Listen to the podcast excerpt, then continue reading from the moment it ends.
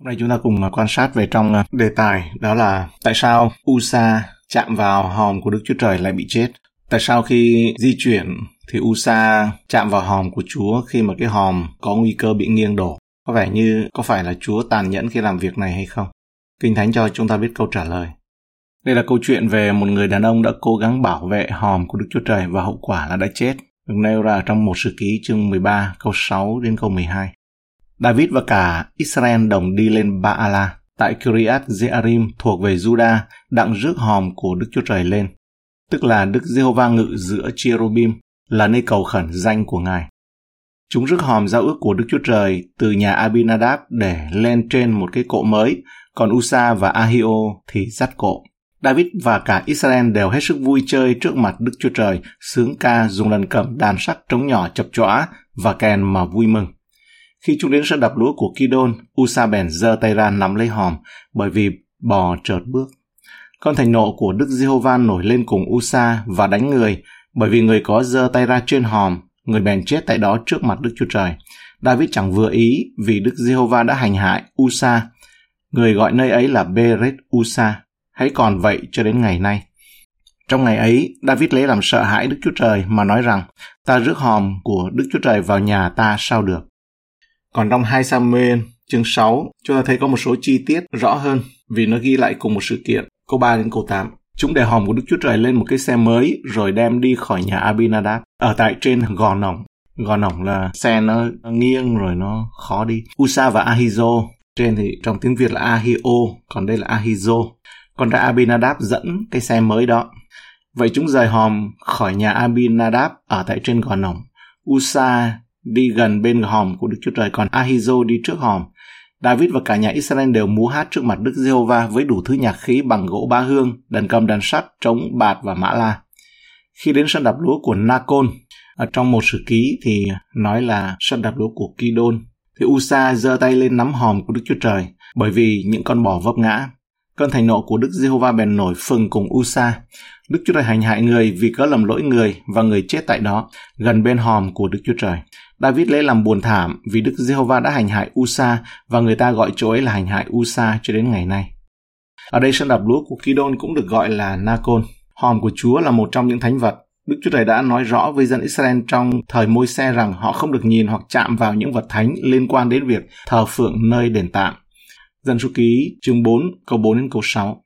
Này sẽ là phần việc của con cháu kê hát tại trong hội mạc. Họ sẽ coi sóc nơi chi thánh khi nào rời trại quân đi. Aaron và các con trai người sẽ đến gỡ bức màn mà bao lấy hòm bằng trứng.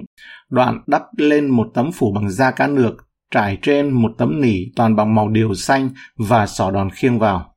Câu 18 đến 20. Hãy làm thể nào cho tông tộc kê hát chớ bị trút khỏi chi phái Levi, và hãy làm điều này cho chúng nó, để khi đến gần nơi chi thánh, chúng nó được sống chẳng phải chết. Aaron và các con trai người phải đến cắt công việc cho mỗi người và đồ chi họ phải khiêng đi dẫu một lát chúng nó chớ nên vào đặng xem những vật thánh, e phải chết chăng? Đôi khi dân Israel cần di chuyển đền tạm, vì vậy Đức Chúa Trời đã chỉ dẫn cho họ cách để di chuyển đó. Con cháu của kê hát được gọi là dân kê hát, là những thầy tế lễ duy nhất được phép di rời đền tạm đi. Nhưng họ không được phép nhìn vào hoặc chạm vào các vật thánh. Nếu bất cứ ai chạm vào một vật linh thiêng hoặc nhìn vào thì người đó sẽ phải chết.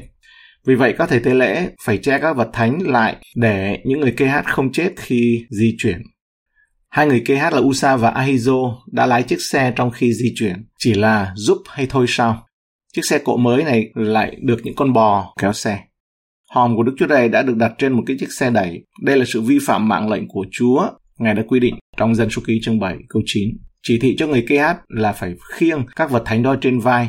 Tại sao Chúa lại không đánh chết họ khi họ đặt các vật thánh lên trên xe mới lúc đầu và bắt đầu di chuyển ngay từ lúc đầu? Tôi tin rằng Chúa đã bày tỏ lòng thương xót và sự tha thứ của Ngài khi họ bắt đầu di chuyển đi.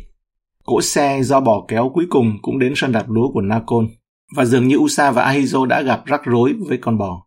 Chúng ta không được cho biết chính xác những gì đã xảy ra, nhưng mà khi mà lên gò nòng như chúng ta vừa thấy ấy, là xe nó lắc lư, rồi nghiêng khi mà bước vào đi qua cái sân đập lúa của Nacon ấy, tại nơi gò nòng thì lúc đó hòm của Đức Chúa Trời gần như bị siêu đổ. Điều này sẽ không xảy ra nếu như các vật thánh đã được khiêng ở trên vai của người kê hát. Trong 2 Samuel chương 6 câu 6 nói rằng Usa không chỉ giơ tay ra để ngăn chiếc hòm rơi xuống, mà ông phản ứng bằng cách là giơ tay ra nắm lấy cái hòm. Chữ Hebrew có nghĩa là ông đã nắm bắt, nắm giữ trong một thời gian ngắn. Tại sao lại phải giữ nó? Liệu Chúa có cất đi mạng sống của ông nếu ông ta nhanh chóng đưa tay ra và rút lại hay không? Có phải ông đã giữ một số phần chưa được khám phá? Chúng ta không biết, nhưng rõ ràng đây là lần vi phạm thứ hai của Usa. Đức Chúa Trời đã hướng dẫn họ vác những vật thánh trên vai. Họ đã không làm theo, lại đưa chúng trên một cái xe đẩy mới, một cái xe cộ mới, là một hành động vi phạm quy định của Chúa. Không có ai chết.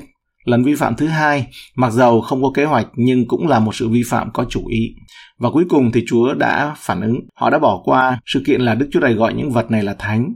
Cả vua David và những thầy tế lễ đều phớt lờ sự thật rằng Đức Chúa Trời, Ngài đã phán rõ như vậy. Usa và Ahizo có vui mừng vì Đức Chúa Trời không giết họ khi chất các vật thánh trên xe không? Họ đâu biết đâu mà vui. Và nếu biết thì họ đã không vui. Họ có nghĩ rằng Đức Chúa Trời không nghiêm túc chăng? Khi phớt lờ những ý muốn của Chúa, chúng ta đang phớt lờ Ngài. Ngài muốn tình yêu và sự thuận phục của chúng ta và sự hiểu biết của chúng ta. Dân ta bị hư mất vì thiếu sự thông biết. Usa đã phạm tội vì thiếu hiểu biết và vội vàng.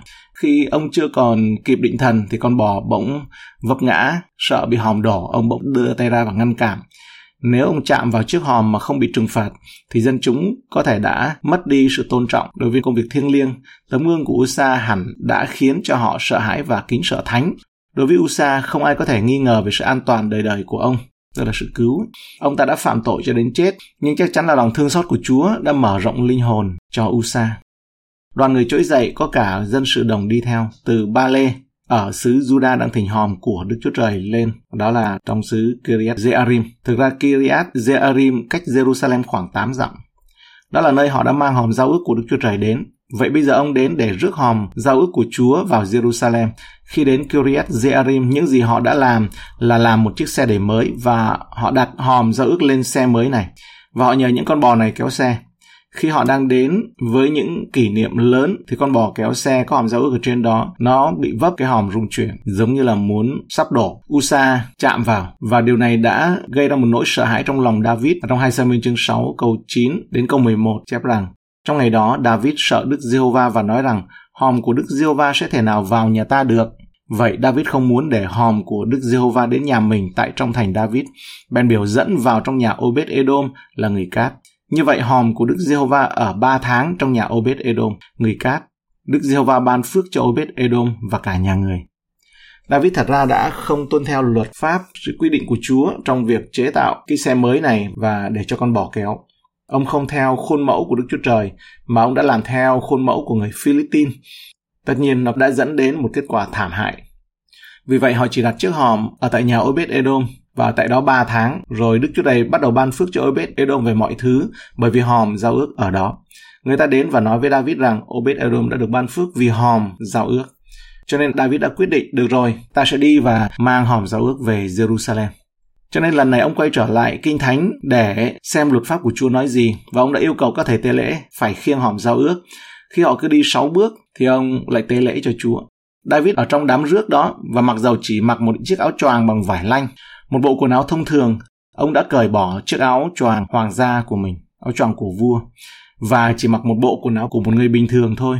Ngoài ra, với đám đông, David đang nhảy múa hết mình trước Chúa. Một khoảng thời gian rất là vui mừng.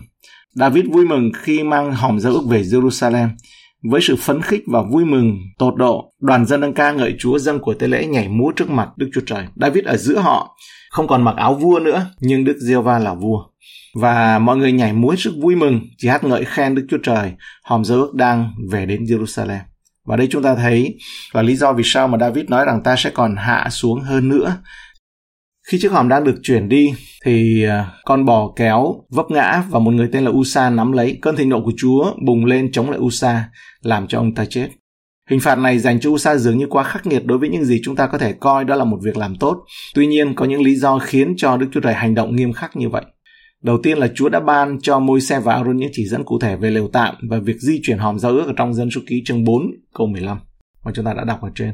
Cho dù việc đó được thực hiện một cách vô tội đến đâu, thì việc chạm vào hòm là vi phạm trực tiếp luật pháp của Đức Chúa Trời và dẫn đến cái chết. Đây là một phương tiện để duy trì ý thức về sự thánh khiết của Đức Chúa Trời và nỗi kính sợ Chúa khi đến gần Ngài mà không có sự chuẩn bị thích hợp Hãy lưu ý cách mà David đem theo những người đi rước hòm, thay vì để người Levi mang hòm thì đó là một sai lầm lớn bởi vì lẽ ra không bao giờ được đặt lên một cái chiếc xe đẩy dầu cho xe đẩy đó có mới đi nữa. Nó phải được con người khiêng trên vai và chỉ được khiêng bởi người Levi Và trong người Levi này ấy, cũng không phải ai tất cả được khiêng mà chỉ có người thuộc về dòng tộc kê hát mà thôi. Trong dân số ký chương 7 câu 9 nói rằng những người không có giao chi cho con cháu kê hát vì họ mắc phần công việc về những vật thánh và gánh vác những vật đó trên vai mình sử dụng các đòn khiêng theo quy định, việc không tuân theo chỉ dẫn chính xác của Chúa sẽ được coi là thứ nhất không tôn trọng lời của Đức Chúa Trời khi Ngài phán qua những người như môi xe là người mà Ngài đã chỉ định. Thứ hai, có thái độ độc lập và cái thái độ độc lập này có thể dẫn đến nổi loạn, tức là nhìn và hành động theo sáng kiến thế gian của mình, thay vì theo cách nhìn, theo lăng kính thuộc linh. Và thứ ba là không vâng lời. Tiếp theo, chiếc hòm đã ở trong nhà Abinadab một thời gian, 2 Samuel chương 6 câu 3, nơi mà các con trai của ông Usa và Ahizo có lẽ đã quá quen thuộc với sự hiện diện của cái hòm. Người xưa có câu là quen quá, hóa nhờn. Nó có thể áp dụng trong trường hợp này. Usa đã từng ở quanh hòm và tại nhà riêng của mình có thể rất quên đi sự thánh khiết mà chiếc hòm đại diện. Cũng như những lúc chúng ta không nhận ra sự thánh thiện của Đức Chúa Trời trở nên quá quen thuộc với Ngài với thái độ bất cần. Điểm thứ ba, lời tường thuật cho chúng ta biết con bò đã bị vấp ngã. Chiếc xe không bị đổ và hòm giao ước cũng vậy, giống như chiếc thuyền chở Chúa Giêsu và các môn đồ bị lắc lư dữ dội trong cơn bão. Mặc dầu không nhất thiết có nguy cơ bị chìm, mà theo chương 8 câu 24 đến 27. Tuy nhiên cũng giống như những môn đồ không đặt niềm tin nơi chủ của họ thì Usa trong một thoáng chốc đã cảm thấy mình có trách nhiệm phải cứu lấy sự siêu đổ cho Chúa và rằng Đức Chúa Trời toàn năng của chúng ta bằng cách nào đó cần sự giúp đỡ của Usa. Ông ta đã cho rằng nếu không có sự can thiệp của mình, sự hiện diện của Chúa sẽ bị giáng một đòn mạnh. Như Job hỏi ở trong Job chương 11 câu 7, liệu anh có thể hiểu thấu sự mầu nhiệm của Đức Chúa Trời và khám phá giới hạn của đấng toàn năng không? Sự cao cả của Ngài ở trong Thi Thiên 145 câu 3 nói rằng Đức Diêu Va là lớn và đáng khen ngợi thay. Sự cao cả Ngài không thể nào dò xét được. Esai 40 câu 28 Ngươi không biết sao, không nghe sao. Đức Chúa Trời hàng sống là Đức Giê-hô-va, là đấng đã dựng nên các đầu cùng đất chẳng mỏi chẳng mệt, sự khôn ngoan Ngài không thể dò. Môi xem mất quyền vào đất hứa vì ông cảm thấy cần phải can thiệp và ông đập vào hòn đá, thay vì nói với hòn đá như Chúa đã truyền lệnh cho. Dân số ký 20 câu 7 đến 12. Chúng ta cần cẩn thận lắng nghe những gì Đức Chúa Trời phán với chúng ta và trong sự vâng lời, cố gắng làm theo mọi mạng lệnh của Ngài. Đúng vậy, Đức Chúa Trời yêu thương và nhân từ, nhưng Ngài cũng thánh khiết và bảo vệ sự thánh khiết của Ngài bằng quyền năng của Ngài. Và việc xúc phạm đến sự thánh khiết của Ngài đôi khi dẫn đến cơn thịnh nộ thánh của Chúa. Hebrew chương 10 câu 31, xa vào tay Đức Chúa Trời hàng sống là sự đáng kinh khiếp thay. Mọi điều gì đó về sự hiện diện của Đức Chúa Trời trong hòm giao ước dường như đã biến mất trong hội thánh ngày nay. Vào thời môi xe, hội chúng biết sự đáng sợ về sự thánh khiết tuyệt đối của Đức Chúa Trời.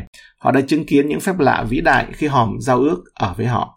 Họ tôn trọng đường lối và tư tưởng của Chúa cao hơn chúng ta ngày nay rất nhiều. Esai chương 55 câu 8 câu 9. Đức giê va phán, ý tưởng ta chẳng phải ý tưởng các ngươi, đường lối các ngươi chẳng phải đường lối ta. Vì các tường trời cao hơn đất bao nhiêu, thì đường lối ta cao hơn đường lối các ngươi, ý tưởng ta cao hơn ý tưởng các ngươi cũng bấy nhiêu.